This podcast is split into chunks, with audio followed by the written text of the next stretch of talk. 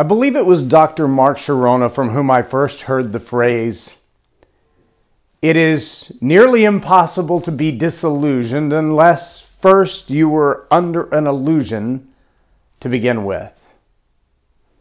Let that sink in for a second. It is impossible to be disillusioned unless first you were under an illusion to begin with.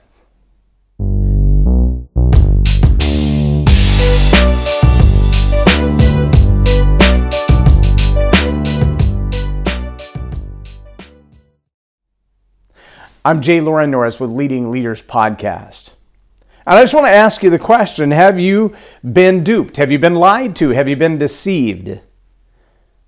I've been working with a client recently on a new project that she's putting together, working through some of the stories that go into the background of the content as she delivers it. Now, Laura Rolls has been involved in neurolinguistic programming and communication skills and training and coaching for a long, long time.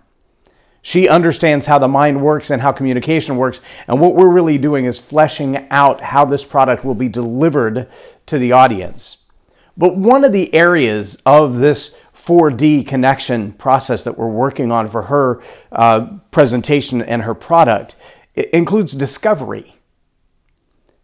Recently, I sat down with a couple and we were planning their wedding. And when we finished planning the wedding, I just asked him on his question. He has a bit of a speech slur.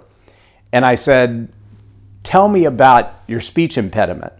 And he kind of looked at me funny as if to say, I didn't realize it was that detectable, but uh, I'm not sure I want to give you the real answer. And so he started down a path. And, and I said, You know, let me tell you about another couple that I worked with years ago that uh, they both had suffered traumatic brain injuries. And a lot of the markers were very similar. And he just kind of looked at me and he said, Yeah, I had a brain tumor when I was three. And his bride to be said, I never knew that for years after we started dating until his mother mentioned his brain tumor. And then I realized, wait, what? I thought he just fell and hit his head when he was a kid. And so this little bit of an illusion in their relationship years later is, is a different perception. You follow me?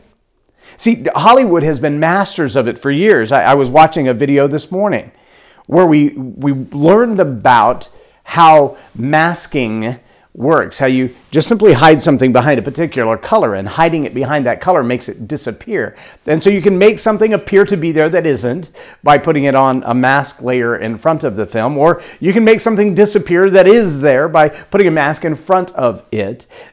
Are you uh, seeing the picture? Because, yeah, we do a lot of that ourselves. Sometimes we look in the mirror and we kind of have a mask over that part of us we don't want to see, or in a relationship, we hide those things that we think others don't need to know. Uh, there's an event coming up in October called The Gathering of Eagles. It'll be in Branson, Missouri. I'm not sure if I'm going to get to go this year or not because of other schedule conflicts, uh, but I can tell you every year that I've gone, there's a whole lot of unmasking. I mean, it's some of the most intense training I've ever been a part of. Uh, two to three days of just, I mean, just intense training some good good networking, some good connections as well. But Dr. Mike Brown doesn't hold anything back.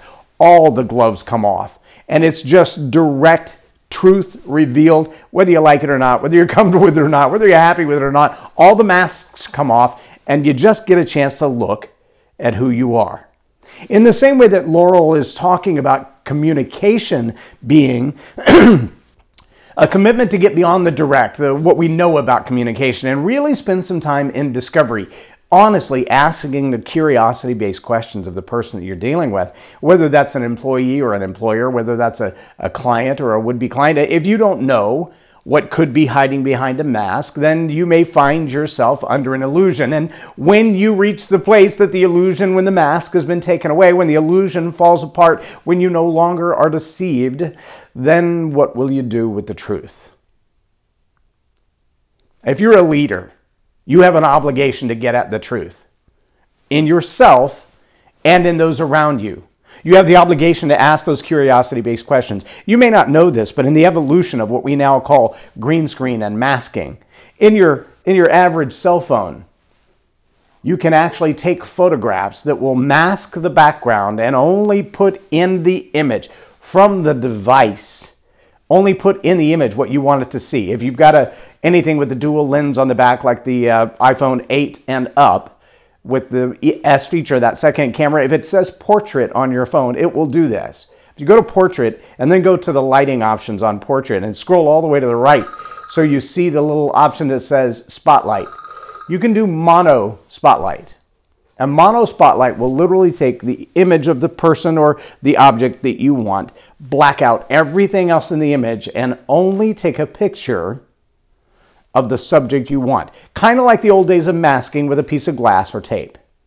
And see, there was also a season in cinematic history that they invented a vapor light type of an image processing with 30 35 millimeter film. And the only people who owned that camera was Walt Disney. So Mary Poppins was one of the films that was made with this new technology. In 1964, when Mary Poppins was released, it was very impressive. And you could look at the screen and see the little birds flying in, uh, the little blue digital birds. You could see the things moving in the background as they danced around on the screen. It was very impressive for 1964. It was a whole new world of technology. Now you can do it with your cell phone. Here's my point. I recently watched a, a very quick expose on AI digital voicing where they took just a sample of Seth Rogen's voice and then created a construct of a speech with a series of words and sentences and phrases that he would never say. But it was almost impossible to tell that it wasn't him. And the only way that you would know that it wasn't him is to know his character, his belief system, his values to begin with, because it sounded just like him. See, if you think you've been under an illusion before, if you think perhaps you've been deceived by someone who was trying to hide things from you, understand the technology we live in today makes it even more possible for someone to intentionally deceive you. And it may not be little blue digital birds on the screen, and it may not be a story that, meh, it's somewhat irrelevant over a period of time. It may be something much more significant. But if you want to get at the truth as a leader, ask curiosity based questions of the people that you're dealing with and make sure that you're informed and not under an illusion. And if you get a chance, get to Gathering of Eagles in Branson, Missouri at the end of October and get exposed to some truth that maybe you've even been hiding yourself from.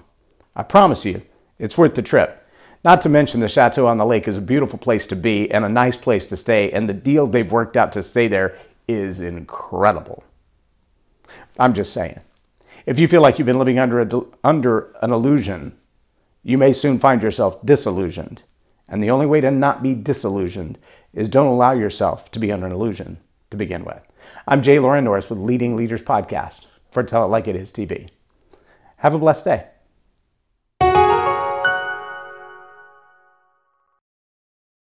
Leadership team.